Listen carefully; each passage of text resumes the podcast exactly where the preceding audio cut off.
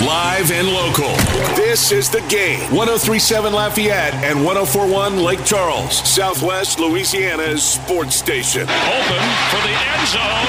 It's a Saints touchdown. Streaming live on 1037 The Game mobile app and online at 1037thegame.com. It is a Saints touchdown! This is the Jordy Hultberg Show. Hey, baby, we're going to be here. Call us up at 337 706 0111. I like this kind of party. Now, here's your host, Jordy Hultberg. And a great good afternoon. Happy Wednesday, the middle of the week. It's March 16th, the year 2022. Hope you're having a fantastic day. Thank you so much for joining us. My main man, James, back in the Master Control Suite in the Game Studios, which is on the campus of Delta Media, which houses 1037 The Game. That in conjunction with 1041 The Game in Lake Charles uh, makes us Southwest Louisiana's sports station. Yours truly here, Studio 1A. Great to be with you. And as we speak, still no quarterback news for the New Orleans Saints. Three o'clock this afternoon is when deals can be consummated, signed, sealed, and delivered. Apparently, the Atlanta Falcons are meeting with Deshaun Watson. Um, we'll deal with all things New Orleans Saints. Chris Rosvoglou will join us here in just a few minutes with all the latest updates. The Saints have um, gotten some some more salary cap relief. They picked up a safety. They've reached some extensions with some other players that are going to come back. Uh, so we'll get the very, very latest on the New Orleans Saints. The LSU men's basketball team has departed for Milwaukee, where on Friday they'll take on Iowa State. The NCAA tournament got underway last night with the play in games in Dayton, Ohio. Great to see Johnny Jones, the former Tiger, the Bullet, my dear and dear friend, Texas Southern, with with a win over Texas A&M Corpus Christi to get things underway. They next face number one seed Kansas, and uh, Indiana took care of Wyoming in the nightcap. Indiana will next play St. Mary's. The tournament gets underway in uh, full force tomorrow. I got to get a TV here, some way to be able to watch all the games while I'm attempting to talk to you. But the tournament is underway. Uh, a little bit harder than it had to be, but the LSU baseball Tigers completed its pre Southeastern Conference schedule with a seven to five win over Tulane. The game was in doubt until the uh, the magical moment of the evening with LSU up six to five. Tulane's Gavin Schultz um, took off from third base on a fly ball to right field. Giovanni DiGiacomo made the catch through the home plate. Hayden Travinski tagged out Schultz. LSU maintained a 6 5 lead in the top of the eighth inning. Players flew out of the dugout celebrating, waiting to greet DiGiacomo, who has uh, proven time and time again that he needs to be in the starting lineup and stay in the starting lineup. LSU gets the win over McNeese, excuse me, uh, over over Tulane by the score of seven to five. Um, Eric Reyzelman got the win, went two and a third. Uh, struck out six, walked one, didn't allow a hit, didn't allow a run on 33 pitches. Pretty good night. Uh, the Tigers picked up eight hits. DiGiacomo got two of them. Jordan Thompson also got two of them. And Trey Morgan got two of them. So the Tigers beat Tulane yet again, um, as they have done, I think, five straight times now that um, LSU has beaten Tulane. Love it. Love it. Absolutely love it. Tigers won their fifth straight game, improved to 14 and 3 on the year. The Tigers open Southeastern Conference play 6:30 Friday. They play host to Texas A&M at Alex Box Stadium, Skip Bertman Field. So we'll have basketball on, we'll have baseball. We've got all kinds of stuff um, going on along those lines. Uh, the Pelicans last night fell victim to the Phoenix Suns, 131 to 115. Phoenix shot 54% from the field, 53% from downtown. They made 18 of 34 from behind the arc, and they were a perfect 15 of 15 from the free throw line. They had 35 assists on their 49 made field goals. They are a spectacular team. We'll talk hoops with Ali Cassell to start off our number two straight up at three o'clock. We'll talk about the Pels. We also have to talk about all these scoring sprees that are going on. Um, last night, Kyrie Irving had 60. Um, 60. Just just crazy. Uh, the big cat from the Timberwolves had 60 the other day, the day before. Uh, all of a sudden, these scoring sprees are taking off left and right. And I guess the big question is if Kyrie Irving and if they lift all this um, vaccination stuff and he gets to play every game, can anybody beat the combination of Kevin Durant and Kyrie Irving? two of the most skilled offensive players ever to pick up a basketball, I think that they're, they're, they're the prohibitive favorite. I'm picking them to come out of the East because of those two. And now that Draymond Green is back with the Golden State Warriors, I love Phoenix, but that combination of Steph, Clay, and Dre, I got to go with the Phoenix Suns. So, anyway, we'll talk to uh, Ali Cassell about that.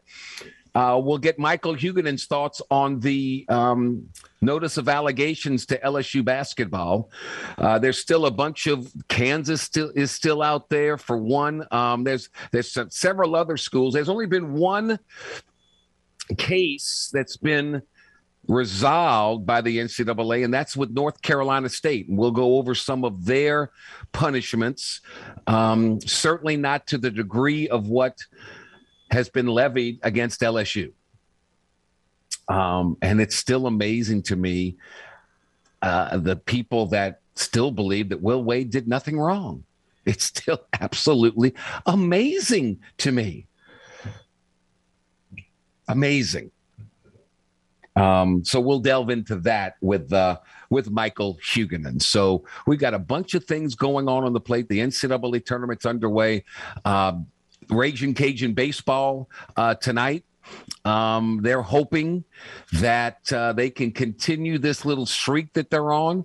Uh, on a weekend where they piled up 23 runs on 34 hits, 12 of which were extra base hits. Um, they'll go to Joe Miller Ballpark in Lake Charles for a 6 p.m. start against McNeese tonight. So uh, we're coming down to cases, and it's time for lineups to be secured, starting pitchers to to know their roles, know when they're going to pitch, what day, uh, and it's time to play league games. So the fooling around and experiment, not fooling around, but the experimenting uh, is over. And it's time to get uh, get down to cases. So so we will see what happens with uh, the Raging Cajuns tonight. So lots of things going on as it always is, because it's that time of the year. Um, we've got um, uh, the start of baseball season coming to the close of basketball season. Um, of course, the women get underway uh, Saturday at 4 p.m. against Jackson State. Yeah, yeah, good stuff. Good stuff. So uh, let's get busy. Um, and speaking of the NCAA tournament, are you ready to feel the excitement of uh, the tournament like never before? You can turn your team's victory into your own big win with DraftKings Sportsbook, one of America's top rated sportsbook apps. New customers can bet $5 on any team to win their game and get $200 in free bets if they do. It's that simple. If they win, you win. DraftKings Sportsbook customers can also bet on college hoops with same game parlays. You can combine multiple bets from the same game for a bigger payout. The more legs you add, the more money you can win.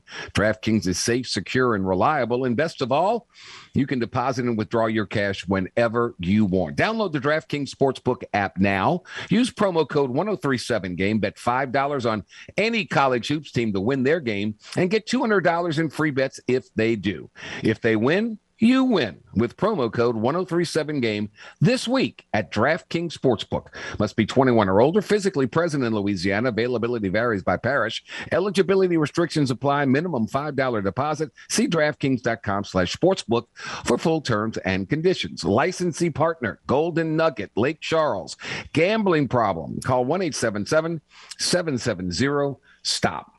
Free agent frenzy in the NFL. We'll get the very latest lowdown from Chris Rosvoglou on the New Orleans Saints when we return after this timeout here on the Jordy Hultberg Show on the game 1037 Lafayette and 1041 Lake Charles, Southwest Louisiana's sports station. Each and every Wednesday is brought to you by Eon, Eon of Lafayette. It is the best when it comes to non invasive permanent fat loss. It's the first robotic, touchless laser body contouring device for just that. It was inspired by one woman and her team of robotics engineers who looked around and witnessed a plethora of devices that ineffectively reduce fat by pulling, pinching, sucking, freezing, and strapping down the patient. They knew they could build something smarter, and they did. You see, Eon is more effective. Eon is more efficient. Eon is more comfortable. Eon is smarter body contouring. I've got to be full disclosure. They did it on me. I said I got to. I, I've got to see what it does so I can talk about it. Well, it was totally non-invasive. I didn't feel anything but a little cool breeze right on my midsection. Um, nothing, nothing whatsoever. I actually took a little nap. It's 20 minutes and it was nothing. And I feel better and I can see the results. It's been six weeks on Friday, six weeks on Friday since this was done. I could already tell the difference immediately. Clothes are fitting a little bit differently. It takes a full 12 weeks for it to work completely, but man, it is worth it. It is worth it. Those hard, I mean, I do crunches and, and you still can't get rid of it because we got to live. Well, this gets rid of the fat permanently without any pain, without any invasiveness. Eon of Lafayette. Coming in the spring will be Eon of Baton Rouge. It's smarter body contouring. Back with all the latest on the New Orleans Saints after this timeout. He's been a star on the hardwood and in the broadcast chair. So, what's the secret to the Blonde Bomber's success? Easy. Taking time to work on his tan. You look marvelous. Back to more of the tanned and talented Jordy Hultberg on the game. 1037 Lafayette and 1041 Lake Charles, Southwest Louisiana's sports station. Busy, busy time in the National Football League, and the Saints are right in the middle of all of it. So it's time for one of our experts to join us, Chris Rosvoglou, writer for At the Spun and at SI Now, Saints podcaster for Boot Crew Media, amongst the many, many things that he does. And he's joining us this afternoon. Chris, thank you for the time, buddy. How you doing, man? I'm doing great, Jordy. Thank you for having me. And uh, it feels like the NFL offseason more than ever. I just I gotta stay glued to my phone. I don't even want to look at my screen time. It's probably ridiculous. All right, everybody. Question number one: What's the latest goings on with Deshaun Watson, the Saints, and who's he? Who's he um, interviewing now? Yeah, so he's still meeting with the Falcons as we speak. Uh, The okay. belief is that that meeting's going to end fairly soon, and then hopefully once that meeting ends, we'll get a decision because the Saints have a lot of other moves to make uh, when the new league year opens up in just a little bit. But you know, from all the writing on the wall right now, it seems like the Saints are still considered one of the favorites, but. I will say the Falcons do kind of make some noise in the sense that Deshaun reached out to them more the, more so than they did to him. It seems like he is curious uh, about going back home, but I, I would not be surprised if those are the two teams that battle it out in the end. And I would probably just by what everyone's saying and, and looking at you know where Houston would want to send him, I would probably put Cleveland at the bottom of the list out of those four teams. I'm kind of curious to as to what his uh, uh are his priorities because uh, I'm looking at the teams that he's interviewing with, and I'm trying to figure out what is the connection. And because Atlanta, I think the only thing that Atlanta has is it's close to home. That's where he grew up, right? Um, but if he wants to win, it seems to me, and I, I'm taking my black and gold blinders off. It seems to me, with all that the Saints have to offer, that that's the place where he can win and win immediately.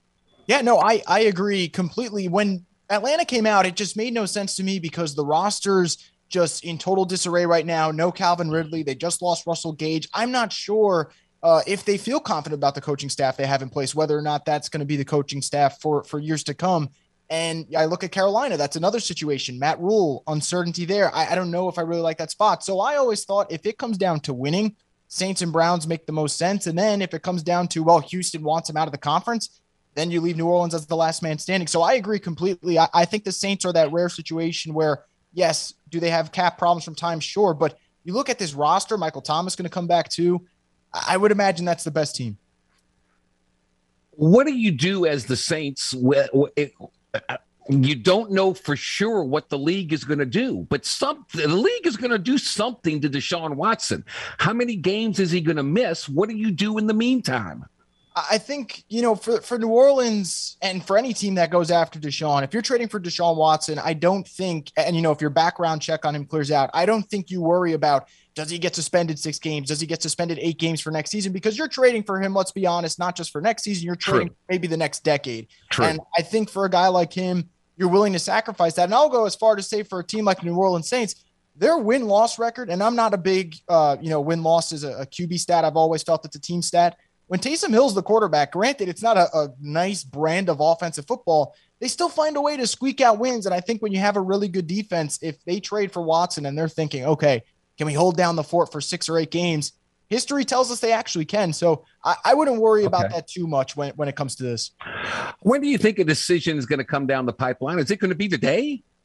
That's what I think. I, I personally think it's going to come today, and I think there's a lot of factors for that. I, I, think one of it is, as of now, he doesn't have any more meetings scheduled. So anything he's need, he's needed to hear from teams, it's already happened. And there's so many free agents right now who have actually admitted, well, we're waiting. We have to wait for this domino to drop because right. those are four teams that would love to know if Deshaun's playing for them and then figure out how they want to, you know, complete the rest of their roster. Uh, you know, think of Terron Armstead, a great left tackle. He's not signing yet because of this. I would not be surprised if Tyrann Mathieu's market for any of those teams or any team in the league in general picks up after this gets figured out. So I'd imagine the decision happens either this afternoon or, or tonight because once that happens, then the 49ers have to figure out Jimmy G, the Browns, yeah. maybe Baker Mayfield, so many moving parts Baker Mayfield sent a goodbye letter. It sounded it sounded like to me. What did you make of that? Oh, it, it was absolutely a goodbye letter. And I, I thought, you know, for me, they, they came out today, you know, a couple moments ago, and they said when the Falcons pursued Watson, they told Matt Ryan ahead of time, hey, we're going to do this. So when it pops up, it's not a surprise. We're, we're pursuing him.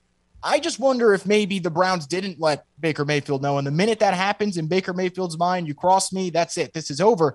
And I think even if the Browns do miss out on Deshaun Watson, and I personally think they are going to miss out on him. Yeah. You probably have to get rid of Baker Mayfield. Now, I, I don't know if you can go back to a situation where he basically said, Cleveland, I've given you my all. I'll do that for whatever team I play next. And now, yeah. if he's on the move, that's another fascinating situation. But it, it, was definitely a farewell message. Man, Chris Rosvoglou with us. Um, Marcus Williams goes to the Baltimore Ravens. The Saints make a quick move. They pick up the former New York Jets safety and Marcus Maye's had some injuries, but um, are the Saints any better, any worse, or is it status quo with Marcus Maye uh, in place of Marcus Williams? I'll say, and and this is just almost TBD. I'll say slightly worse because I have to see how Marcus Maye plays in Dennis Allen's system. But I think the Saints did an excellent job of pivoting to their next best option, and they're really good at setting a price tag and a number for what they want for a free agent. And if you can find something better than that, fine. They'll move on to someone who they think can complete that same role or almost similar of a role for lesser of a price. And that's what you get with Marcus Maye, who's going to cost them four and a half million dollars less per season than Marcus Williams would. He's a little bit more of a thumper than Williams. He has a little bit less range than Williams, but he's played free safety before. He's moved into the box in Robert Saleh's system. So I think this is a really versatile player. He actually has some experience teaming up with uh, Gardner Johnson back at Florida. So the locker room should, you know, really take him in there. And he's kind of thought of as a quiet leader. And I think for New Orleans to add a player of his caliber, I absolutely love it because the the doomsday scenario would be Marcus Williams leaves, and you're wondering, okay, who's playing safety? Right. I don't have that worry now. I, yeah. I feel pretty good about that signing. I was thinking maybe Tyrann Mathieu was coming back home, but uh, that's not the case. What's going on with Terron Armstead now? Hadn't heard a peep. It really, for me, I really think it, it is him just waiting to see if Deshaun's the Saints quarterback. And, and I don't know if there's a pre existing relationship with them or some type of connection, or maybe he hmm. just wants to play alongside him. But for Armstead to wait, it just makes no sense to me. I think he's given the Saints a chance, and and kudos to him for giving the Saints a chance because if he wanted to, when I saw all these offensive lineman deals going down, right, I was like, there's no way teams like the Bengals, the Dolphins, teams that by the way still have more money to spend, haven't made a run at him. Another team that has money to spend, the Colts. If Armstead decides, hey, I'm not going to go back to the Saints, they didn't get Watson, I'm going to open it up and look elsewhere. Those teams can still pursue Terron Armstead. So the fact that it's quiet, I think he's waiting for this to play out. Once this plays out, I'd imagine him to make a move pretty quick another player, PJ Williams. Haven't heard anything about him with the Saints or any other teams interested. Of course, that doesn't mean that that's not the case, but what's going on there? So the the word around the block right now is that PJ Williams has actually received interest from other teams. I don't know what that role would be, and and I guess for him, that's really the the comfort level. If a team can get blow him away with an offer and a role that's intriguing to him, I say go ahead. But he also has a history of coming back to the Saints on one year deals because the market wasn't there for him. So I would wait and see. I think if he comes back, that would be a really good move for them. He he can play in the box, he can play safety. We've seen him play in the slot, so he's a versatile DB. I think it might take a little bit of time for his market to really materialize, though. Everybody thought Bradley Roby was gone. Bye bye. Um, but the Saints have uh, agreed to terms on a contract extension, apparently, with Bradley Roby. What, uh, what, what, what do you make of that?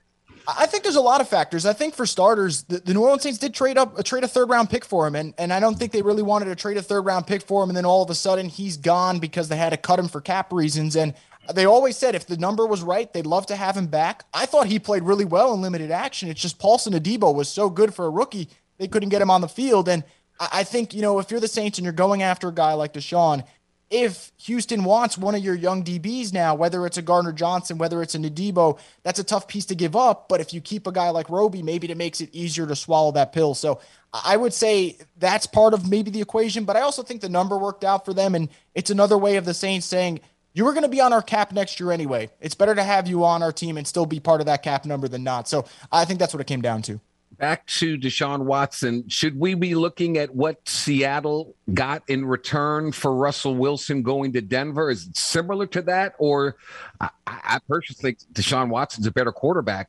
Uh, is Houston going to be expecting more uh, of a, a, bounty from New Orleans if he does go to New Orleans?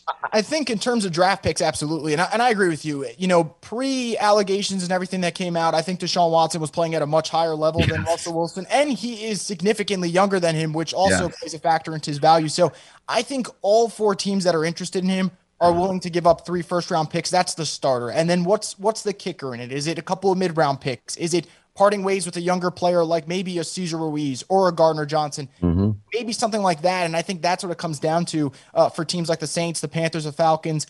You're going to have to give up more. And I would go as far to say with the Russell Wilson trade, it was confusing to me because I felt like outside of Noah Fant, the Broncos were just getting rid of players they probably were going to get rid of anyway, like Drew Lock and Shelby Good Harris. Point. So Good point. I do think that the Watson uh, trade package overall will just be a lot bigger than the Russell Wilson one. Kind of exciting. I mean, I I'm just talking about between the lines, okay? And I'm going to trust the Saints to have done their due diligence uh, and and done all the things that they need to do because they're going to if this does work, they're going to have to sell this to a fan base of which you're going to have some that are going to love it and you're going to have others that that loathe it. Um, but it's exciting to be in the hunt for a player of this magnitude.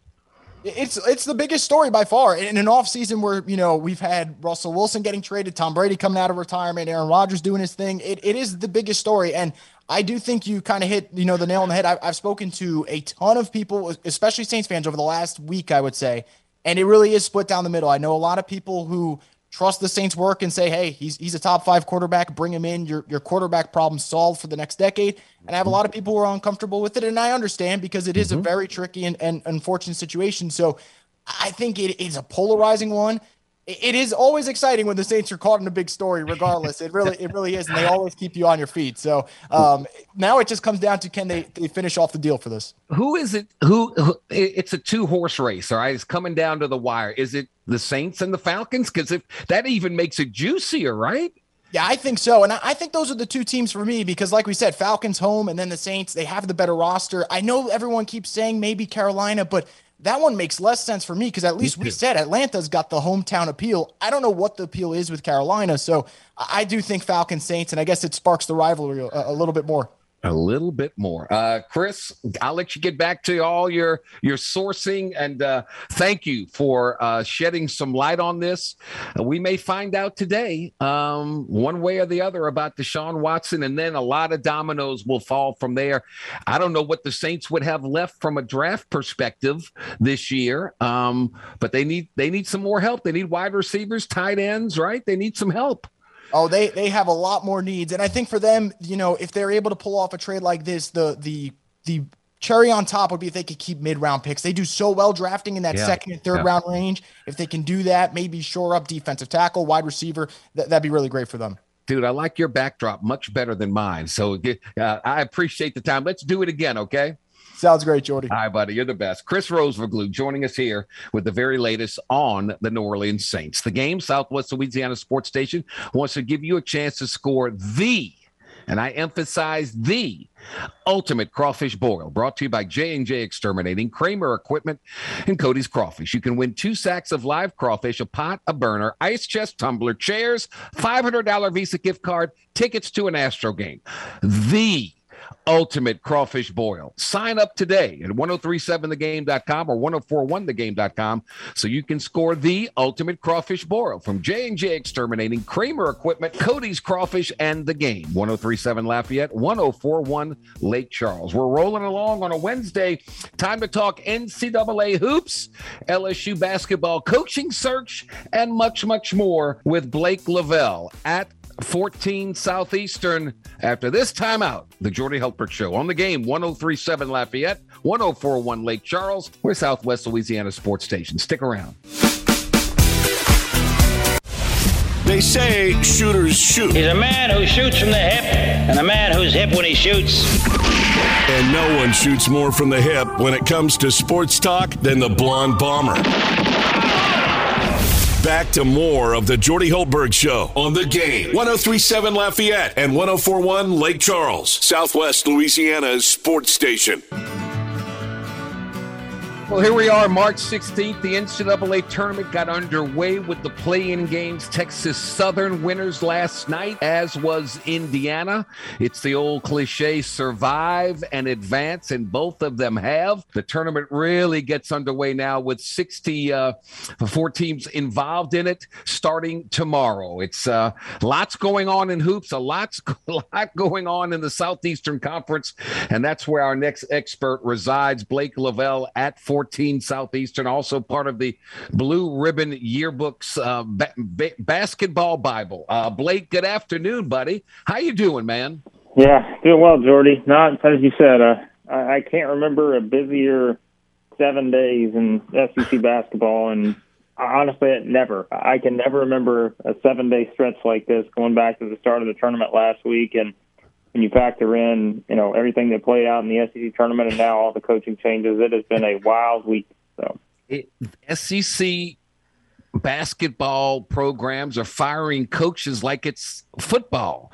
Uh, I've never seen anything quite like this. Um, so many, I mean, Cuonzo Martin, uh, Missouri is an opening, South Carolina is an opening, Florida is an opening, LSU is an opening. Uh, who else? Um, South Carolina's an open. It, it, yeah. There's openings all over the place. Yeah, it's um, everywhere, and you know the expectation is there will be another one with Mississippi State after the NIT. Yeah, um, and it's just yeah, it has been a a wild deal. But you know, as we've talked over the years, I don't think it's unexpected because that's just that's the nature of the league now in terms of the the stakes have been raised across the board, and that's going to mean that uh, I always say someone's got to you know finish one through fourteen in terms of every right. single season. There are going to be coaches that are very good coaches that lose a lot of games sometimes, and um, yeah, we've just seen that play out across the league. Kermit Davis is one of those, uh, 13 and 19 overall, four and four in the SEC. But Ole Miss not ready to pull the plug, uh, at least not this year. They have uh, committed to him for another season. I'm happy for Kermit. He's a friend of mine, so I'm hoping he can turn things around. Okay, um, I, I would really appreciate your perspective um, on the LSU situation. What do you think? Uh, with all that's involved in it. Now they're looking for a new coach. How difficult is that going to be, or is it not going to be difficult? Just lay it out for me. Yeah, I mean, again, not not to sugarcoat anything. I mean, everyone I've talked to thinks it's going to be a very, very hard sell, um, just based on where things are at. And, and as we say, it's not you know it's not what you know with the situation; it's what you don't know, and yeah. and that is the the thing that I think just talking to people, the belief is that it's going to be something that's going to be very hard to sell to, you know, a certain level of coach. Now, that doesn't mean that you're not going to be able to go out there and, and find someone that says, okay, I'll just I'll take whatever you know the consequences are going to be for you know again we have no idea and I'm not even going to speculate right. on what they could right. be but I'll, I'll I'll deal with that knowing that when I come in there's not going to be a lot of pressure on me, and you know there, there's probably not going to be a lot of expectations. Again, if you assume that there are going to be some some significant um, consequences to deal with, so I think it's as with any coaching search. I don't think it's that different in terms of it's all about the personality of the coach and what that coach wants to achieve and, and understands going in that there are going to be positives and there are going to be negatives. I think it's just in this situation the negatives currently are are probably going to outweigh the positives just because there are just so many unknowns, unlike so many other jobs around the country that will instantly look a lot more appealing just because there aren't these unknowns that are sitting out there. When I mention the name Will Wade, what's the first thing that pops up in your mind? I I mean honestly I think it's just it's someone that I, I've always thought that Will Wade was a a very good basketball coach, and I think we we saw that play out on the floor. Um, you know, but I think that now when you say that, it's it's going to be something where people are going to perceive it as sort of one of the bigger dominoes to fall in this this whole situation. And I mean, I, I told you the last time we talked, I I was so over this stuff two years ago, like even yes. much less now. You know, four and a half years into this whole deal uh, in terms of just you know this this FBI stuff and everything.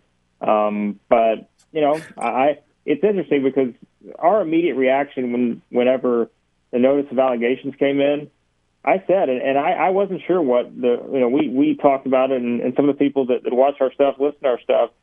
I was curious what they would think, but I said, "Look, I'm over this thing. I don't care at this point." Um, mm-hmm. But you know, there were also people that were basically saying, "Hey, we're, we're all for anyone that you know, basically goes about their business and doesn't care what the NCAA thinks. But as we know, you know, things were a little bit more, um, you know, in depth than that. And I think it's it's going to be interesting. I, I think where you know what's next for him. Uh, I think certainly the professional ranks is probably going to be the the only option uh, for a good yeah. little while. But um, yeah, yeah that's uh, that's a hard question to answer.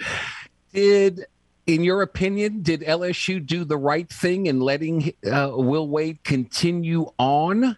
Or when this first came out and they heard about the strong blank offer, should they have pulled the plug then? And maybe you're looking at a whole different scenario now. I know it's an impossible yeah. question to answer, but I'm just curious as to your your thoughts on that. You're exactly right. It it would be much different now had they done it then. Um, and I don't I don't think there's a lot of doubt about that because yeah.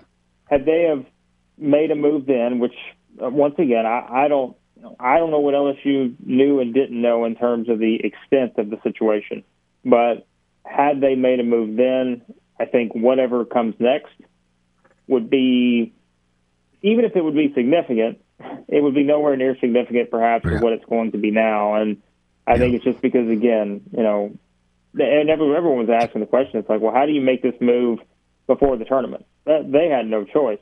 Um, right. If if oh, they yeah. waited, and that's what I, you know, I told someone this the, the other day. I'm like, hey, just think about this scenario. What what happens if they receive this those of allegations and you get everything in there that's in there, and then LSU comes out and makes a run to the to the Final Four or something? Yes. Um, what a can of worms that would open, right? So it was impossible. It was a move they had to make, and, and there was no other choice.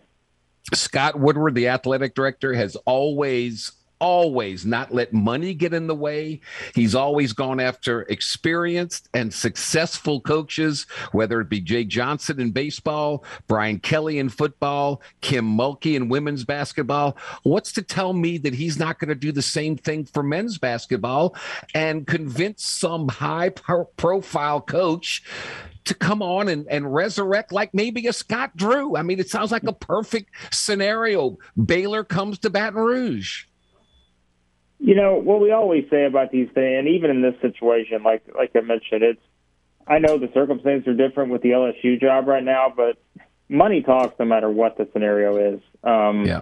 Doesn't matter if a you know a program's at the bottom, a program's at the top, or a program's in the middle. Um, m- money is going to speak volumes to people when you have enough of it, and we always say in the SEC now, there's no one you know lacks resources or, or money uh, Right. just based on all the the income and revenue that's come through this league, you know, over the past five years, just at the smallest point. Um, so, yeah, I think it's going to be interesting. There's always that possibility, and, and that's the case. I think with with any of these SEC jobs. Again, even if the LSU one feels kind of like the outlier right now based on the circumstances, but with any of these SEC jobs, there are plenty of power conference coaches that are at good schools right now that would probably still make the jump if given the right, um, you know, opportunity. And the Big Yeah. 12 is another one. You know, again, even if even if Scott Drew is, isn't at LSU or, or somewhere else, I think we have to start thinking about the Big 12 moving forward because those coaches, when Texas and Oklahoma leaves, that visibility is going to start to go down. And even when you're adding, you know, BYU, Cincinnati, UCF, and Houston, that's fine, but that's not Texas and Oklahoma. So I think those coaches point. in the Big 12 are going to have some decisions to make over the next couple of years, and I think that will be interesting to watch. We won't know what the penalties are for months and months and months, and LSU's going to have to hire a coach. This is going to be the biggest challenge uh, that Scott Woodward's ever had, and uh, we'll see how it goes. Um, how deservedly so should Texas A&M fan just be irate at their team not getting into the tournament? Uh, as much as you can be, and, and I think for me, it's not even that you just didn't get into the tournament; it's that the committee viewed you as the fourth team out. Um, Yeah. You know, they, they weren't even the first team out, the second team out, the third team out. They were the fourth team out of this thing, and I, I just thought when you compared Texas A&M's resume to to Notre Dame, who's going to be playing tonight, um, it- there's no comparison to me in terms of uh, the the achievements, and so. I get it, and there bunch of people out there using the excuse, well, you can't lose eight games in a season. Well, let me tell you this, Shorty. Huh. If Duke lost eight games in a season and they still have the resume that Texas A&M had, and I have nothing against Duke, I'm just using them as an example. I know where Duke you're be in the tournament room. Yeah. So you know, I mean that's that's the thing. So we can play that game. We can use that excuse all we want. I've seen people use it. Don't give me the eight in a row. It's all about the full body of work. And Texas A&M started the season great. They had a little slump in the middle, and they finished very well. Um, and so they absolutely deserve to get in, and for them to be the fourth team out, just like Tennessee getting a number two seed, uh, Right. complete joke. Uh, that's that's where I was going next. Uh, I think Tennessee was highly underseeded, uh, and A and M should have been uh, in in the in the field. There was no question about that. Um, which team? Which team are you really bullish on from the league? That when you look at the overall picture, sometimes you win the SEC tournament and, and maybe you expend a lot of energy. I don't know. Um, every year's different. Every team's different. But who are you bullish on out of the conference to to go the deepest? Yeah, I, I think Auburn to me has the best draw of anyone, but you know I'd also say that Auburn may have the least amount of momentum than anyone going into this tournament, Yeah. just based on how they played away from home. Um, Mhm. So that's a little bit of an issue, but I think with the bracket wise, I think Auburn has probably the best draw. Tennessee has a tough draw, just having Arizona and Villanova in there, but I Yeah. think Tennessee could come out of there. To be honest with you, Okay. Um, I just think they are they're playing as well as anybody in the country. On the flip side of that, I think Arkansas and Alabama got really tough draws. Um, you know, in the in the West, I think Kentucky. I think the East is probably the toughest from top to bottom, just in terms of all the different possibilities you could have coming into to this thing. Um, Kentucky's got a potential second round game with a 30 and two Murray Murray State team. Um, yeah. you, you, know, those are the kind of things I think. You know, Cal. we always joke about it. Cal complains, and but I think he's got a point. You know, if he complains this year because they have got a tough road to the Final Four, and if they don't figure out their half court offense, it's not going to matter who they play.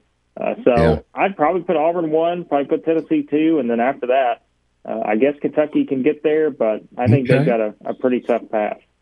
Blake Lovell at 14 Southeastern. LSU versus Iowa State. Um, Iowa State is a good defensive. It's amazing what their coach has done after after they were they were two and twenty two a year ago. Now they're in the NCAA tournament. It's remarkable what they've done. They've got uh, Brockington, the transfer from Penn State, uh, who just kind of does his mid range thing. But a team that relies on defense, LSU relies on defense. What what is your thought process on that matchup?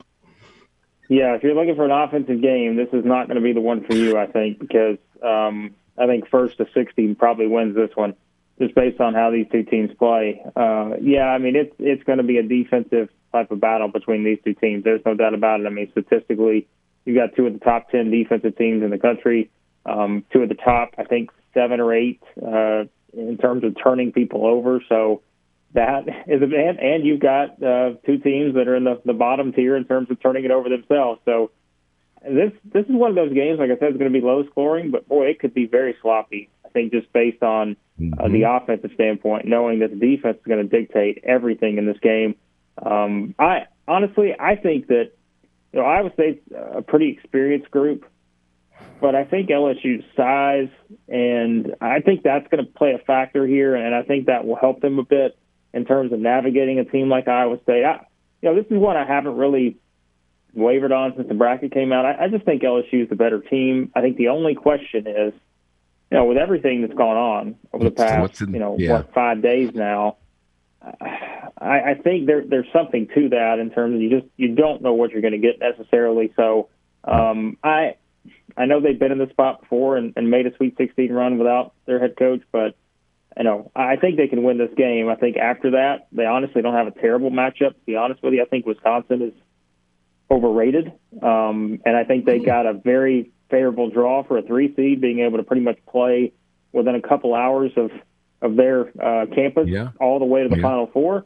Uh, so uh, I still think LSU is a team that can get to the Sweet 16, but uh, again, I just don't know what that mindset looks like just based on everything that's happened. So. I would think the best thing for that team is to get on the court as soon as they possibly can and start playing. Yeah. Um, and I think that's the that's the ticket. I, am with you. I, I just I, I, think they're better than Iowa State. I really do. I'm gonna go with the seeding on this one. And yeah, you know, Wisconsin. Mm, I've seen some good. I've seen some not so good. So I'm I'm not so sure about uh, the Badgers and how confident they should be of that one. But but we shall see. Um, man, that was fun. So give me a, one last question. Give me a hot mid-major coach that if LSU can't get some of the big high profile names that you think that uh, could be a, a, Nate Oats type of a coach and come in and hit the ground running? Yeah, and the thing is, I don't know if he's going to be at LSU, but I, I think he's someone that would be on every SEC team's radar right now. And and look, he uh, to be quite honest with you, he may wind up being the next coach at Florida, and that's okay. Dennis Gates at Cleveland State. Um, to me, he is just he's the next big thing. You know, I, I don't, I never say that lightly. I, I try to yeah. stay away from the the hot takes and everything sometimes, right. but I, I, I am as confident as that in that guy as I am in, in many things. Um, he's just really good. You know, former Leonard Hamilton assistant. Uh, yeah. He is pretty much turned Cleveland State around. You know, you mentioned kind of what um, Iowa State, what happened there, but Dennis Gates is one to keep an eye on. I think Grant McCasland at North Texas is another guy. Um, those two guys, if they wind up in the SEC, would not be shocked. Blake Lovell at 14 Southeastern. Man, enjoy the tournament, buddy. Thank you so much. Thanks, Jordy. All right, buddy. Take care. Uh, the Game Clubhouse at 1037thegame.com or 1041thegame.com can help you with your date night blues. That's because once you become a member of our rewards club, you'll have the opportunity to win excellent prizes like a $50 gift certificate to the Half Shell Oyster House. We want to help you out, but you can only win that $50 gift certificate to the Half Shell Oyster House by joining the Game Clubhouse at 1037thegame.com or 1041thegame.com. Back to wrap up hour number one. Set the stage for hour number two after this timeout on the Jordy Hultberg Show. On the game, 1037 Lafayette, 1041 Lake Charles, Southwest Louisiana's sports station.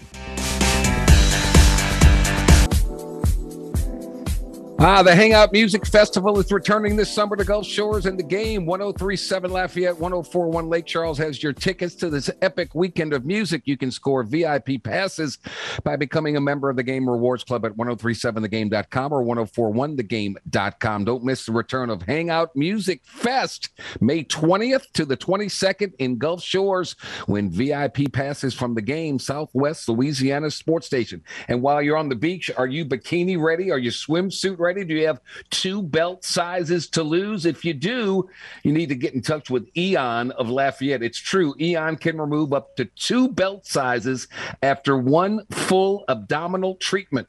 Eon is the world's first FDA cleared touchless fat reduction device able to permanently erase fat in the entire abdomen within 60 minutes without any patient downtime. Huh, are you kidding me? Yes, Eon of Lafayette and soon to be Eon of Baton Rouge. That is E O N. We'll talk hoops. We'll talk all things college sports. Live and local.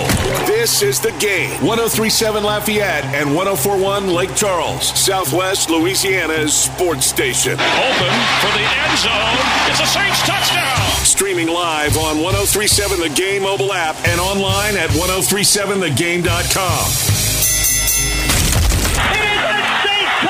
This is the Jordy Hultberg Show. Hey, baby, we're going to be here all day. Call us up at 337 706 0111. I like this kind of party. Now, here's your host, Jordy Hultberg. It's hour number two of two on a very busy, busy Wednesday, March 16th, the year 2022. Uh, signings can take place now in the NFL as the free agency tampering period has been taking place, and now they can sign on the dotted line. We'll see if the Saints have a quarterback later on this afternoon. But we begin hour number two with some NBA talk. The Pelicans last night lost to the Phoenix Suns boy, they're a good club. They are a good club. Even without Chris Paul, they are just good. They beat the Pelicans 131 to 115. We've talked, let's talk all things NBA with our good friend from At the Bird Writes, Oleh Kosel. Oleh, what's happening, man? How are you? How you doing, Jordy? I'm doing well. Weather's good. Yeah. Um, sun's shining. Right. So we've got that going for ourselves. And I'll tell you what, even though the Pelicans have hit a bit of a rough spot, they're still very much, of course, in contention getting into the play-in tournament, right? And Right. possibly still overtaking the Lakers. Um, look, you're right. We'll get into that a little bit. Look, Phoenix is just good. 55, 54% from the field, 53% from downtown, 18 of 34 from behind the arc, and a perfect 15 for 15 from the free throw line. And the other key stat to me, they made 49 field goals, 35 of those came off of assists. That's a ridiculous number. Yeah, you know what? That also screams at me, Jordy. The Pelicans' defense was kind of absent, right, Yeah, in that game. right, right. I, I think where you saw it the most was just in transition. Falcons had a lot more turnovers, but usually they've been doing a better job with their transition defense, but definitely not last night, right? Mhm. The I want to say the Suns turned 17 turnovers into 33 points. You you're not going to win any ball games, let, let alone against the Phoenix Suns, who shoot the heck out of the ball. They've got Devin Booker. You're not going to beat them if you're making that many mistakes. So there's a lot of things that went wrong last night defensively. Right. Phoenix, Memphis, Golden State, Utah, Dallas, Denver. They're in the the top six spots. Then you've got the next four: Minnesota, the Clippers, the Lakers, and the Pelicans. The Pelicans at number ten. So if it ended today, they would be in. They're a game and a half behind the Lakers, a game ahead of the Trailblazers. What do the Pelicans have to do to um, to stay where they are or maybe move up a spot? What what's is it is it simply defense? I think it is. I mean, you can't give up your, you know, as many three pointers they've given up lately. Since that yeah. loss to the Nuggets, Jordy, I want to say they're averaging about, you know, the opponents are averaging about 15 made threes or so a game against them. You, you, you can't do that because no. the Pelicans obviously are not good three point shooting team. They'll have their moments, but they can't compete with the best. So you've got to get into your opponents, make them drive, right? Shoot, let them shoot those jumpers from the mid range or take them on inside where you've got Valanciunas and uh, Jaxson Hayes, their length, right? To hopefully divert a lot of those shots but they haven't been doing that. I, have noticed even in that Houston game, the Rockets got off to a pretty decent start because yeah. the Pelicans just aren't getting into their guys, right, into their men. Mm-hmm. And they can't just be Herb Jones out there defending. It's got to be the rest of them. And I haven't seen them doing such a good job. Yeah, even the worst of teams, the Rockets, 17 and 51, they still, these players get paid to play, and they're pretty darn good players regardless. So if you don't cover them, I mean, it's like, it's like target practice, right? It's, it's simple. Exactly. If anybody's ever watched NBA players just practice, whether it's in a warm up before they, they don't miss, practice, they make 60 to 70 to 80% of their shots almost yeah. every time. Yeah. You're right. Oleh Kosel at the Bird Writes. I've got to ask you about um, this new trend in the NBA. I mean, it's uh, just in this month alone, March 13th, Kevin Durant scores 53 against the New York Knicks. Uh, a, a week before that, Kyrie Irving at Charlotte scores 50. Um, going as easy as, let's see, the 11th of this month, LeBron James scores 50 against Washington. Two days ago, Karl-Anthony Towns gets 60 at San Antonio. Kyrie Irving last night gets 60 at Orlando. What the heck's going on in this league? It's an explosion, I know. Um, and look, I, I, think it's fun to see. Yeah. You can also include Ja Morant, who recently set a, a franchise record for the Memphis. But yeah, the two you rattled off last, Karl-Anthony Towns from Minnesota, that's a new franchise record, highest highest scoring game ever for a player in uh, Minnesota history. Same thing with the Brooklyn Nets with Kyrie Irving. I'll tell you what, Kyrie could have played a few more minutes last night. It felt like he uh, he had about eight minutes to go or something, and, and he was done for the night because, of course, they were obviously big on Orlando. But yeah. it's kind of showing you that one, NBA players are very good, but also they're all gearing up for the playoffs. They're all finding their grooves. And defensively, a lot of these opponents, you know, they're not bringing that 110%. So, of course, Brooklyn, they played Orlando. Not a surprise. Karl-Anthony Towns did all his damage that 60 point game against the Spurs, who are also not obviously looking in like they're going to make any kind of postseason. So, right. this is the time of year where you can have these lopsided scores and, of course, these players going off with these spectacular fireworks they're letting off. But it's fun. I'll tell you yeah. what, it's good for the game. Earlier this month, Nikola Jokic had uh, what 46 uh, against New Orleans in a 138-130 win. So these guys are so darn good. I guess um, can anybody beat Brooklyn if if they lift the vaccination mandate and they get those two guys playing together at the same time? Are they your pick to come out of the East? I don't know. We remember last week, Jordy, we were, you know, proclaiming the Philadelphia 76ers looked like right. the favorite. Now right. you're right. It looks like maybe it's Brooklyn, but I'll tell you what, I'm going to try and not jump on the, what's happened, the results of these last few games, and stick with my gut and say it's Milwaukee. Still Milwaukee. Yeah, it's okay. either going to be Miami or Milwaukee, I think, because they've been steady all year. You know, Miami's leading the Eastern Conference. Milwaukee, I feel like, is getting it together. And when they've got Giannis, um, Jrue Holiday, and of course, Khris uh, Middleton. Khris Middleton out there. They're yeah. very tough to beat. And, you know, that team went through everybody last year, won the championship. So I think for Brooklyn, they're going to have to really just rely on Kevin Durant. And as you mentioned, Irving to play every single game, be big for them to advance far. Same thing kind of with uh, Philadelphia. James Harden hasn't looked good the last four games. So I'm going right. to say with Milwaukee. So you like Antetokounmpo, Middleton, and Holiday over Durant, Irving and Ben Simmons. Yeah, because Ben Simmons is probably isn't going to play, right? And guess what? Milwaukee just got Brook Lopez back. So. I think that's going to really help their defensive effort. Okay. Um, in the West, Phoenix is by far right now, and they're going to get Chris Paul back. But that that uh, that man, that man's back. It's so you got Steph, Clay, and Dre uh, Draymond Green with the with the Golden State Warriors. Um, who do you like out of the West?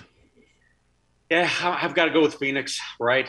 Until somebody proves to me that they can stay healthy, that they can win, say, steadily, consistently for what is it, about two month stretch, and that's what mm-hmm. it takes during the playoffs. Then yeah, Phoenix, because look, they've been doing it all year. They had that mm-hmm. what that massive was it 18, 20 games. I forget how many games right. they won early in the year. And they won another 10 in a row later. They've done a lot of damage lately without, as you mentioned, Chris Paul. So I love the Grizzlies, what Ja Morant and that company's been doing. Warriors, yeah, they look good now that they've got Draymond back. They were, you know, leading the West for a while there to start the year. Right. But yeah, I, you got to stick with the favorites, and I think that's Phoenix because they've proven it all year long. They played at that high level. I think it's going to be great. I, I, think the playoffs are going to be uh, amazing um, and and really really competitive. Um, we saw the other day uh, the matchup between Philadelphia and Denver, and Nikola Jokic got the better of Joel Embiid. So who's your MVP of this year at this point in time? That was a fun game. Yeah. Um, and I'll tell you what, it's close. I'm, I'm, hearing some people are saying award it to both of the guys, right? But I don't believe in that. I think you no. got to go ahead and yeah. pick a winner. And I'm going to say it's Jokic. You know, Denver has all season relied on him to carry yeah. who wins. Yeah. And Jordy, we've talked about in your show, right? Look at who his second best, third plus players are around him. It's probably Aaron Gordon, and then take your pick of whether it's Bones Hyland on a given night, maybe mm-hmm. Monte Morris they just don't have it. Will Barton, as to where at least Joel Embiid, you know, he's had plenty of good shooters. You know, he has Seth Curry for a while, Tobias Harris, Ty- Maxey. Maxey's been incredible. Yeah. yeah. So I don't know. I'm gonna I'm gonna go with Jokic. It just he, he does everything and he doesn't get enough credit because he also performs well defensively, right? He does whatever it takes to win. As to where Joel Embiid, right, he, his physical presence stands out for you in games. But Nikola also plays and wins games with his mind, and you know I think there's few better than him right now in the game. Oleh Kosel at the Bird Writes. There are few better than he is in this game of uh, analyzing NBA stuff. Back to the Pelicans. We know what CJ McCollum's been. Uh, uh, been sensational. He's been terrific. Of the other pieces that came on, uh, came along with him, who has been a, a, a, pleasant surprise for you out of those other play, or is it one that we haven't seen play yet? Who's coming back into form now? Yeah, that that's what I'm waiting for. It's Larry Nance. You know, mm-hmm. Tony Snell played decently for about a five game stretch, but you know, the last three, four, five games, he's either not played well or just hasn't gotten time. He's dropped right. out of rotation, and I think right. it's been deserving because he he's not giving anything on either end again. And that's been kind of the the problem with him. There was I know in Portland when he was with them earlier this season. But he's a guy that I, I think he'll find, you know, his niche again. But Larry Nance is honestly the gem next to CJ McCollum. Yeah he's a guy that can do a lot of stuff, Jordy, on that court. You know, he, he can get you 10, 10, and basically 10. He's a great passer, very underrated passer. He can also rebound the heck out of the ball. Even though he's six foot seven, he can play center for you. So yeah. that would allow Willie Green to play, continue playing Jaxson at the four. He can make an outside jumper. Um, he, he, he's just so smart. And I've been watching him in warmups lately. And I'll tell you what, he's getting real close. I wouldn't be surprised if he comes back on this road trip. And I'll go ahead and guess he'll, we'll see him on Sunday. Okay. We're sure it's Friday against the Spurs, but I'm guessing right. in Atlanta against the Hawks. We'll see him Sunday. Got to beat the Spurs, man. That's a huge, that's a huge matchup. Um, they've got the pop with the most wins in NBA history out of the way now. Uh, but the Spurs are, they're always a tough team to play uh, at that place. Uh, they've got to win. They've got to win that one. And I think you hit the nail on the head about the sto- about what the Pelicans are all about as compared to teams like the Suns and the Celtics, the, the teams that year in a year you never have these guys falling out of rotation on those teams. They, they keep the same rotation year in, I mean, game in, game out, because those players produce. The Pels are up, they're down, they're up, they're down. It's Alvarado one day, it's Hernangomez the next game, and then they fall off the face of the earth. And I think that's the big difference. I agree. I, I think you need the stability, especially when you have stars missing time you need to rely on, just like I guess the Suns have been able to do without Chris Paul. And, you know, Booker's missed time in the past. And you look around the league, a lot of these other good teams, even when their stars miss time, they still don't fall off a cliff, right? That's right. Lose suddenly four or five in a row. And that's been the key for the Pelicans. While not everybody, you know, drops an egg in every game without the stars, it, it's not a collective resistance. You know, Jonas Valanciunas and C.J. McCollum had over 30 points uh, in, in, the game recently, but it still wound up as a loss. Why? Right. Because nobody around them was playing well. Right. Herb was kind of went through an offensive slump, not being able to hit a three, but recently he's found his stroke. Mm-hmm. But it's stuff like that. You don't have the consistency like the Suns do, for instance. Last night you saw Jae Crowder, Mikal Bridges, they make those open shots. DeAndre Ayton, he's a good threat. So they have multiple weapons they can consistently Absolutely. rely on. New Orleans, New Orleans isn't there yet, but I think they'll get there. I really okay. do. I think when everybody gets healthy, and these young guys keep growing because I'll tell you what, I love a Jose Alvarado. Yeah. You have to love some of these other guys. Jaxson's been steadily improving. If they find that consistently, Jordy, we could be looking at the next Phoenix Suns like team here in New uh, Orleans. I, I, think Nance is a big key factor to this thing. I really do because he's proven in the past. You mentioned getting healthy. What's the latest on Brandon Ingram? Well, yeah, Brandon, you know, left that uh, March 6th game against, Den- or didn't leave it, but that's where he sustained an injury very late in that overtime loss, to where he said he felt something in his hamstring.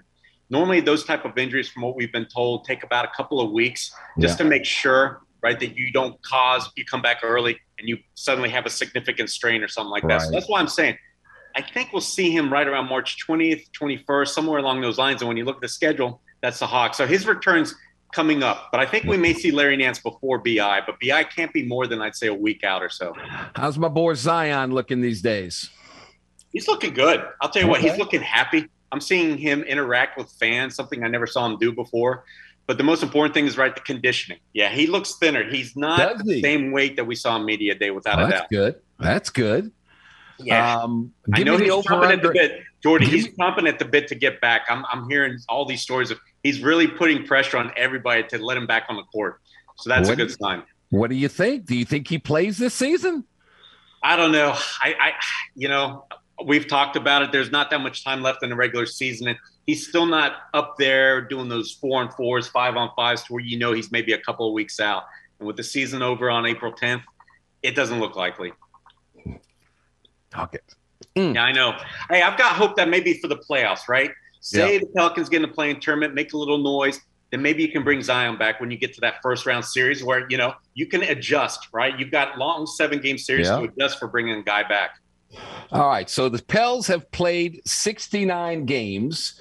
There, that means um, 69. That means they got 13 regular season games left.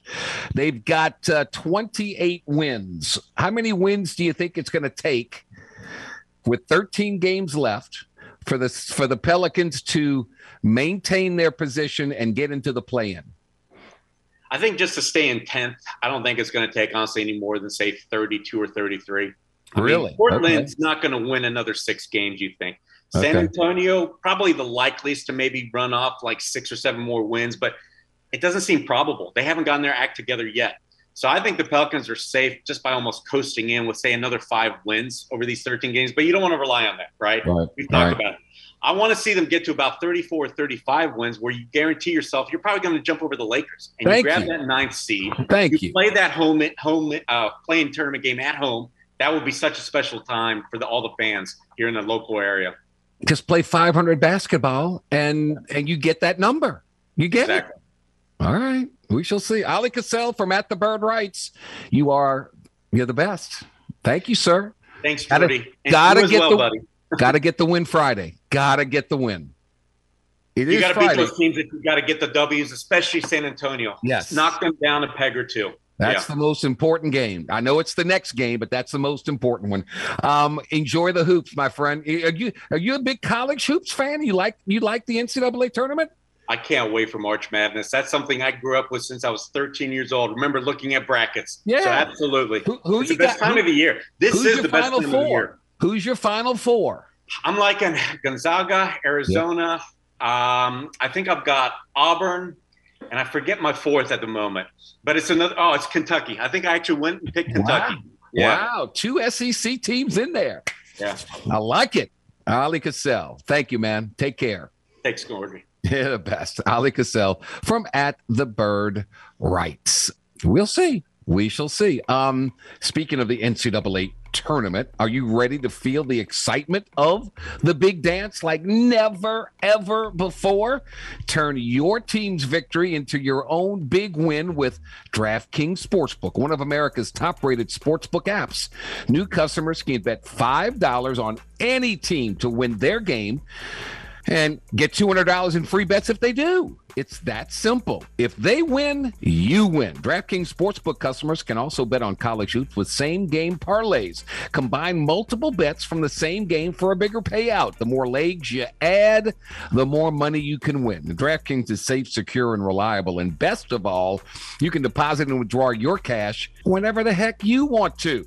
Download the DraftKings Sportsbook app now. Use promo code 1037game. Bet $5 on any college hoops team to win their game and get $200 in free bets if they do. So if they win, you win with promo code 1037game this week at DraftKings Sportsbook. Must be 21 or older, physically present in Louisiana. Availability varies by parish. Eligibility restrictions apply. Minimum $5 deposit. See DraftKings.com slash sportsbook for full terms and conditions. Licensee partner Golden Nugget Lake Charles. Gambling problem? Call 1-877-770-STOP.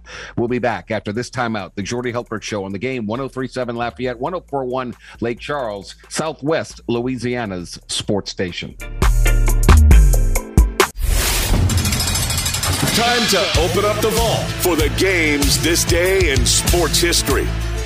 March 16, 1985. Two time Cy Young Award winner and former Detroit Tigers star Denny McLain is convicted of embezzlement and drug trafficking. McLain is sentenced to 25 years, but the conviction is later reversed.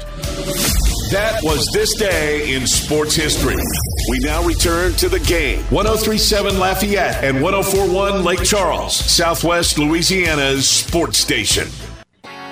All right, welcome back. Um, still waiting. The NFL is uh, is underway. Terron Armstead, nothing's happened there. Nothing's happened with Jameis Winston. So that's about fifteen million dollars in dead money applied to the 2022 cap for the Saints.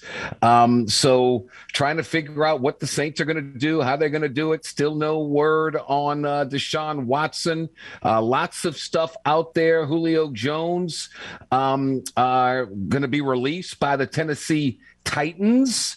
Uh, so there's a wide receiver out there for you. Um, we'll see. One thing we do know for sure uh, Monday Night Football has a new broadcast team. Joe Buck and Troy Aikman, who've teamed together for 20 NFL seasons in the broadcast booth, uh, have signed multi year agreements to be the voices for Monday Night football. Um, they've both been inducted into the Pro Football Hall of Fame, and now they're going to be teamed together again uh, uh, on Monday Night Football. I think that makes Monday Night Football a lot better. Uh, I, I, like them. I like the combination. That's just my opinion. Everybody has their own opinion on who they like and who they don't like. Uh, I think it's a pretty pretty darn good move uh, there. So we'll see what uh, Fox does.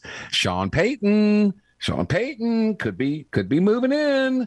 Uh, so we'll see uh, what happens along those lines. Um, just trying to see if there's anything else out there right now, but um, I know Terron Armstead is a free agent now. Um, nothing's happened with him, and so that money along with Jameis, the contracts of Jameis Winston and Terron Armstead will automatically void.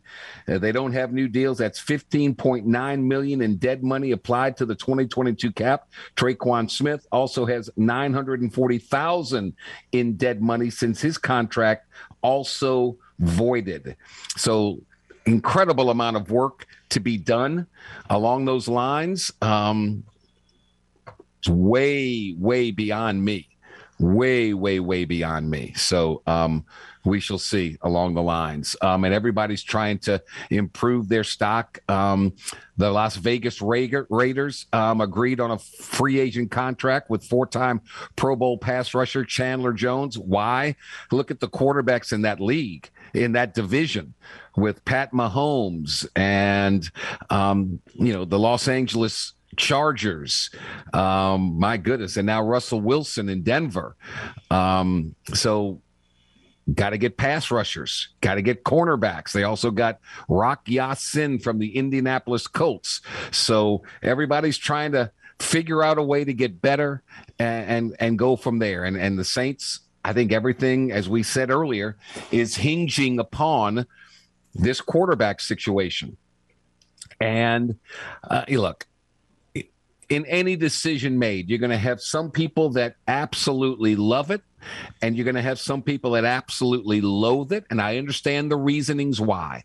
I really, truly do. You know what cures everything is if the Saints get him and the Saints win. And then he's one of us. And we will forgive. We won't forget, but we will forgive. And hopefully, those things will not rear their ugly head ever again. Uh, but there's a lot out there, and who knows what's going to happen uh, once the league uh, comes up with its mandate and decides what they what what it's going to do with Deshaun Watson. It may be a moot point for the Saints. It may be a problem for the Falcons. If the Falcons got Deshaun Watson, would you take a flyer on a one or two year deal with Matt Ryan to be your quarterback? I know he's getting up there. He's played for the Falcons and he's struggled. But Saints are a better team than the Falcons. They have a better offensive line than the Falcons. They have better skill position people than the Falcons. Wouldn't that add to the the spice of that rivalry?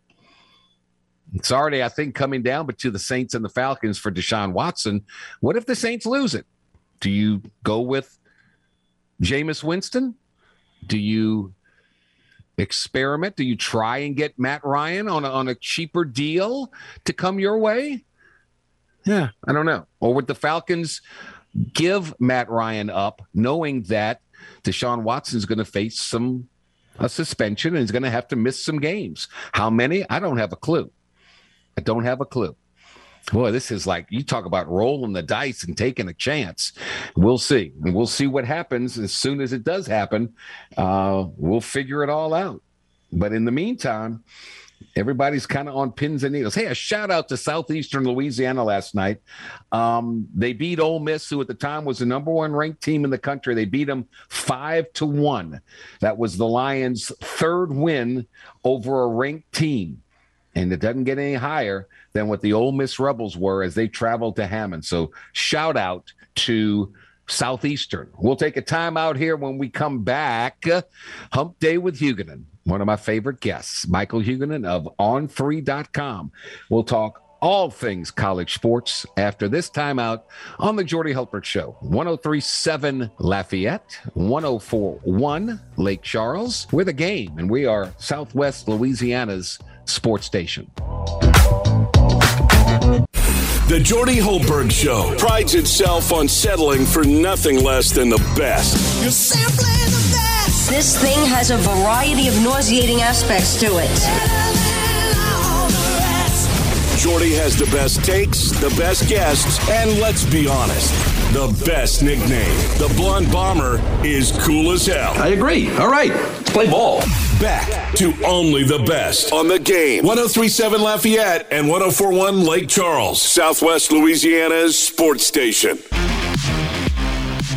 34 minutes after the hour, welcome back to the Jordy Hultberg Show, brought to you by Eon Smarter Body Contouring. It's uh, it's Wednesday. Let, let's do it. Uh oh. Do you know what day it is? Huh? Anybody? It's time for Jordy to break down the biggest storylines in college athletics with Mike Huguenin of On3.com. Mike, Mike, Mike, Mike, Mike. What day is it, Mike? Here is Hump Day with Huguenin. On the game, 1037 Lafayette and 1041 Lake Charles, Southwest Louisiana's sports station. My main man, Michael Huguenin. Good afternoon, sir. How are you? Uh, I'm doing okay. Had to, it's pouring down rain here, and my dog is not the most intelligent dog, and he was outside, and now they're barking. So sorry about that. That's okay, man. We we have uh we Live have been radio, there, man, done it's that. fun, isn't it?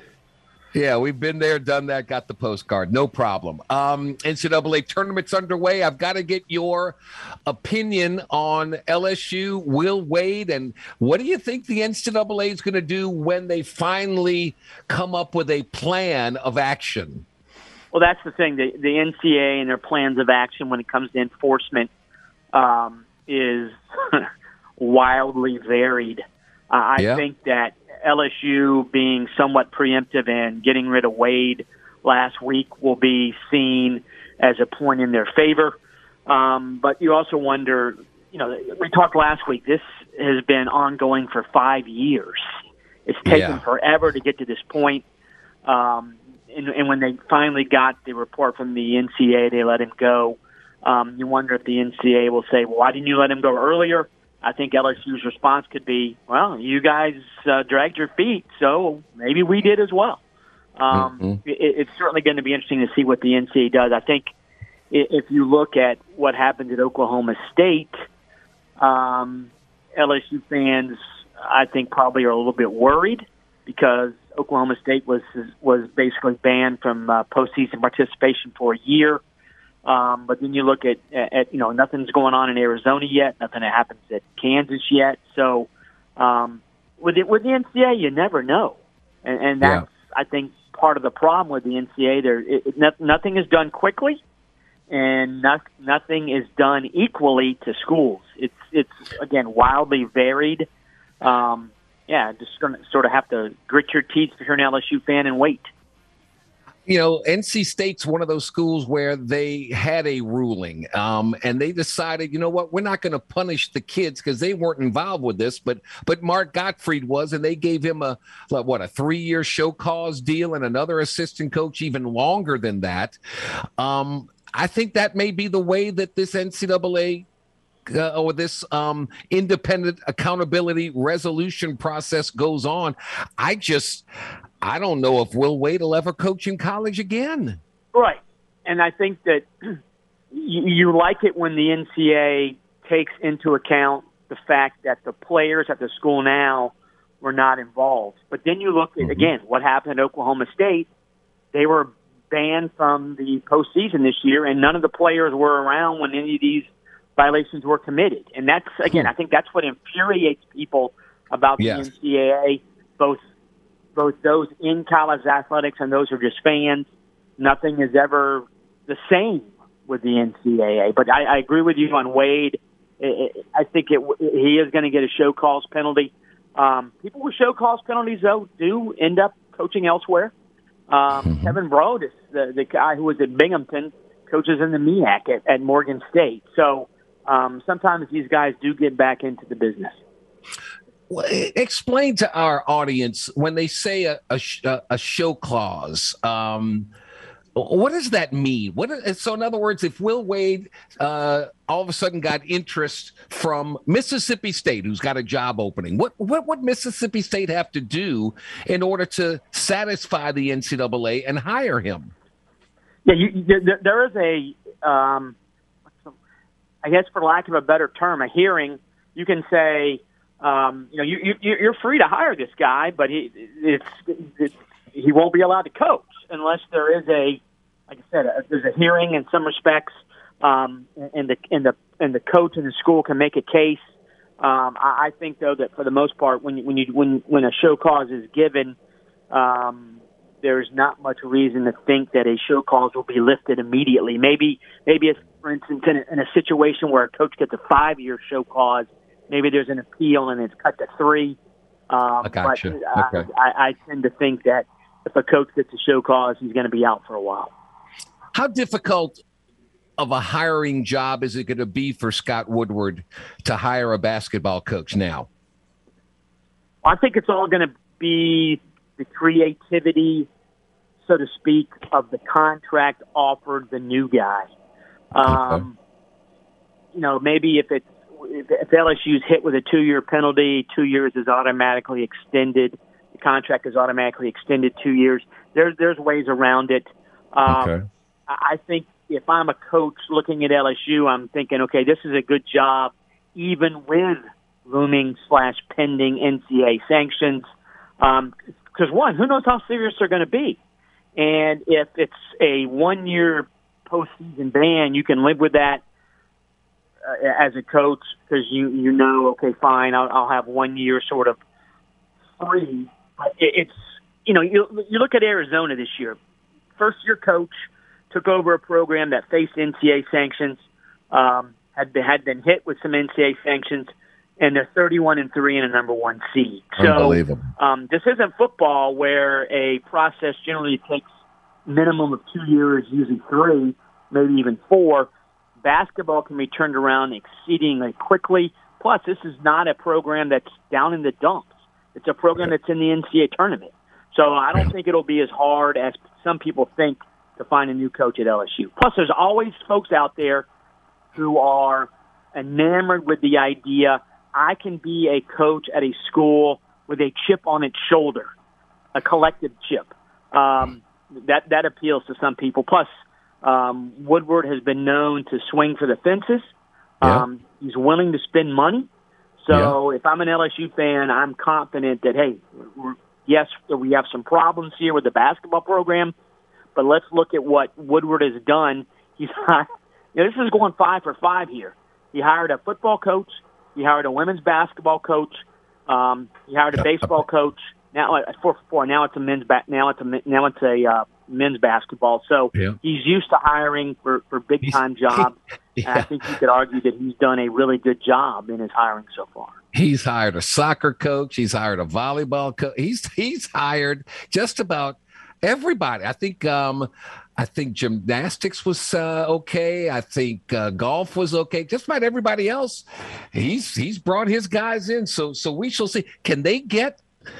Can they get a big name coach? I'm thinking of you know I'm thinking of people like a Scott Drew. I mean, he went into Baylor and got Kim Mulkey. I know because she was coming home. Scott Drew took over a Baylor program that, my goodness, it, far worse than what LSU, Oh, yeah. far worse than what LSU's talking about here. And look what he did at that program. Right, and the first year at LSU, uh, first year at Baylor, I don't believe they were allowed to play non-conference games. Right. So um, there's, he's had um, a history uh, of you know total rebuild. I mean, I said this is not a total rebuild, and there are a lot of rumors that Scott Drew, um, he won the national title last year at Baylor, got a number one seed again. That he had he would be willing to listen to other jobs because I think the, the you know the long term viability of the Big Twelve is always going to be a concern. Right. Um, and so that's yeah. I mean, Scott Drew's name has come up. I've heard it at Florida as well. So I don't Yeah. think Florida uh, would would be as appealing as LSU, uh, even with LSU potentially facing um, potential NCAA violations. So you know, I don't know if I don't know if Scott Drew truly is looking to leave, but uh, if you're you know Scott Woodward swings for the fences, so I think you can be sure if you're an LSU fan that he's going to do his due diligence in terms of, hey, are you interested? Um, he's going to make people tell him no. He's not going to be afraid to call somebody Yeah. because he hears a no. I would certainly call Tony Bennett at Virginia. I mean, if he can win at Virginia with their academic uh, requirements, he certainly he can he can do a Brian Kelly and come win here. Yeah, and I think Bennett is his offense is not as appealing to certain fan bases, I think, as a Scott Drew offense. But Tony Bennett, um, because he plays the pack line defense and is a defense oriented coach. But if Tony Bennett wants to leave Virginia, he's going to have ample opportunity this year. Um, the Louisville job w- w- was a tremendous job. It looks like they're going to hire Kenny Payne. Um, LSU and Florida are open. Who knows what what else might potentially come open? Xavier might come open, but Yeah. LSU and Florida are yeah big time jobs in the SEC at schools um, that are not afraid to spend money. All right, let's talk about the NCAA tournament. Um, is this going to be a crazy wild one, or is it going to always, you know, you get some upsets, but usually the, you know, the high seeded teams always make their way into the final four. Yeah, but you know, last year UCLA played in the first four, got to the Yeah. final four. Um, True. and I think there's, I think the parity this year is. I know you've been watching all year. I've been watching all year. There is a tremendous amount of parity. Yeah. Um, and, and that's, I think, going to make for extremely interesting tournament.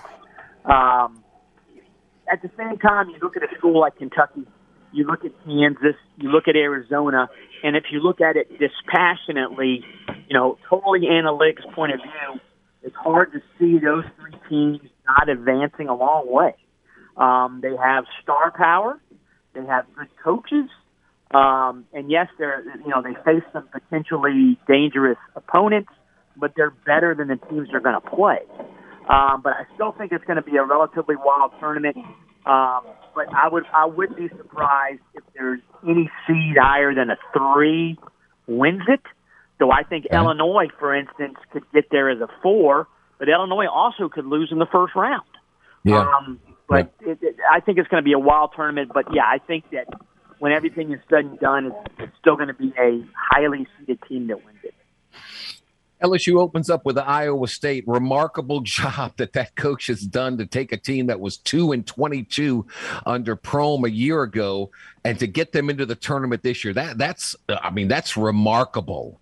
and that shows that you can do a lot of work in one off season because of the transfer portal. Yeah, Otzelberger has done a really nice job. Um, Iowa State started out a house of fire. Um, they finished four games under 500 in their league, have a ton of big time wins. Um, it's a team that has some flaws. It is a well coached team. Um, and I think if you look at LSU, um, I, I would argue that Iowa State's like, okay, fine. They're more athletic than we are, but they've also undergone a ton of turmoil here in the past week. How focused are they going to be? Um, so I think if, if you're looking for a potential upset, I think that's a legitimate one to pick just because of all the goings on at LSU in the past week. Now the flip side of that is maybe this galvanizes LSU, Yeah. And they're like, we're, we're really good, we're talented. If we bear down, we can go a long way in this tournament. But I think Iowa State's a prime example of a team that you can do a lot of work as a first year coach, even in a Power Five league, Yeah. in one off. Remarkable. They beat uh, Iowa. They beat Texas. They beat Texas Tech. Who you got, LSU or uh, the Cyclones? Who you who I who'd you picked, pick? I picked? Iowa State just because I think there is a ton of turmoil with LSU. And you again, you know, these aren't grown men, 30 years old, who are used to this. These are 18, 19, 20 year old guys who, wait a second, you're, we just fired our coach and one of the assistants. What's going on here? So, um, and Iowa State is a team that's got a lot of good wins. Now, they also have a ton of losses. Um, but I, I think Iowa State takes advantage of LSU's the turmoil surrounding LSU's program. They'll certainly have the crowd advantage. I talked to someone Yes, from uh, that covers them. It's about yeah. a five-hour drive to Milwaukee. You know, I don't know if many LSU fans are making the trip up to Milwaukee for this one. I, I just don't see that. Um, uh, Michael Huguenin on three.com. So who's your final four, big guy? That's a good question. I still don't know. Um, I do think that Kansas, Illinois, I like Kansas, Illinois, um, Kentucky. Um, not sure in the West though. Um, I you know I like watching Gonzaga play. Um, I just don't know if they're physically tough enough. That, that, that Uh-huh. cost them last year. Um, I, I think if I had to pick a team to win it, uh, I would pick Kansas. Um, so A- Arizona is extremely intriguing to me as well. Um, actually, not not Kansas, Kentucky, but I think Arizona. That's an, another first-year coach who's done a really Yeah. good job, Tommy Lloyd. That is Yeah. an extremely athletic group. Um, tons of great athletes, high-flying guys. They shoot They the ball yeah. well. They play really good defense. Um, so if, I I think if I no, I just said I'd pick. I, I, I think I'm going to pick Arizona. Um, I go back and forth hourly on this, but I yeah, Arizona I can see winning. Um, it, would be a great story for a first year Which- coach to win it all which- first year. Which team has the most NBA players? Is it Kentucky? Is it Arizona? Is it Gonzaga? Is it somebody else? I, I, I think it's either Kentucky or Arizona in my book. Yeah, yeah, I think I think Arizona's got a lot of them. Um, again, extremely athletic team, extremely young team. The Benedict Mathurin kid, I, I don't know if anybody's seen him play because they play on the West Coast. Um, he is He really play. good. That's a Yeah. well coached team. Tommy Lloyd's instilled toughness, and I think that's the thing that struck me. He came. He comes from Gonzaga. Um, he's got physically more imposing players. Um, now, Chet Holmgren, he is sort of sort of like a unicorn kind of dude because Yeah. I mean, there's not many guys who are that big who can handle the ball that well, who can shoot the three pointer, and are legitimate rim protectors. Even though he weighs what 110 pounds, but um, he, yeah. he does squat a lot of shots. Drew Timme's not bad. I still wonder about the Gonzaga backcourt. Um, yeah, that's that. That's my concern with, we'll with Gonzaga. But um, yeah, yeah, this we'll is I, yeah, this is going to be, I think, a, a great tournament. Yeah. Um, I don't know if the one the, the East region. I, I think Kentucky is in really good shape to come out of there. The other regions, um, they go back and forth. Um, I know gonna... earlier I, I spoke about how high I am on Illinois, but then you're like, wait a second, can they even beat Illinois? I mean, can they even beat Arizona? So yeah, who knows? It, it is. It's Back really and forth. Be, fabulous All right, well, go enjoy it, my friend. Always great talking to you, buddy. You take care. I've been on Kentucky's right, bandwagon from day one. We'll see. Michael Huguenin at on3.com. Take care, man. Blue What's that? Tune in next week to the Jordy Hultberg Show for Hump Day with Huguenin here on the game 1037 Lafayette and 1041 Lake Charles, Southwest Louisiana's sports station. Birthday wishes when we return. Stay with us. Here's three pieces of advice to live by. Never play cards with a guy whose last name is a state. Don't spit into the wind. And always listen to the Jordy Hultberg Show on the game. 1037 Lafayette and 1041 Lake Charles, Southwest Louisiana's sports station. All right, let's wrap things up. If today is your birthday, March 16th, happy, happy, happy birthday from all of us to all of you. Um, you share yours with a couple of NBA players. 32 years old is Blake Griffin, and he could be the MVP this year. Joel Embiid is 27 years young today. Uh, special thanks, Chris Rosvoglou. Maybe tomorrow we're talking about a new quarterback for the New Orleans Saints. We'll see. Blake Lovell on uh, the NCAA tournament. Oleh Kosel, all things NBA NBA and Michael Huguenin from on3.com. Um, James, thank you so much for all you do. Thanks to all of you for listening in on this Wednesday edition brought to you by Eon of Lafayette. Smarter body contouring. Come on back tomorrow, same time, 2 to 4. Same great stations 1037 Lafayette, 1041 Lake Charles. We'll uh, talk with our, our um, good guy from uh, the NFL um, more on free agency and uh, and everything, and the NBA. We'll we'll talk about it all in the NCAA tournament. So come on back, same time, two to four, same great stations. Uh, until then, I'm Jordy Hultberg. Stay thirsty, my friends. By all means, do everything you can to stay healthy, my friends. And um, come on, let's all be happy, my friends. And I was thinking of Frank Schwab. That's who I was thinking of. Have a great rest of your Wednesday. We'll see you tomorrow. So long, everybody.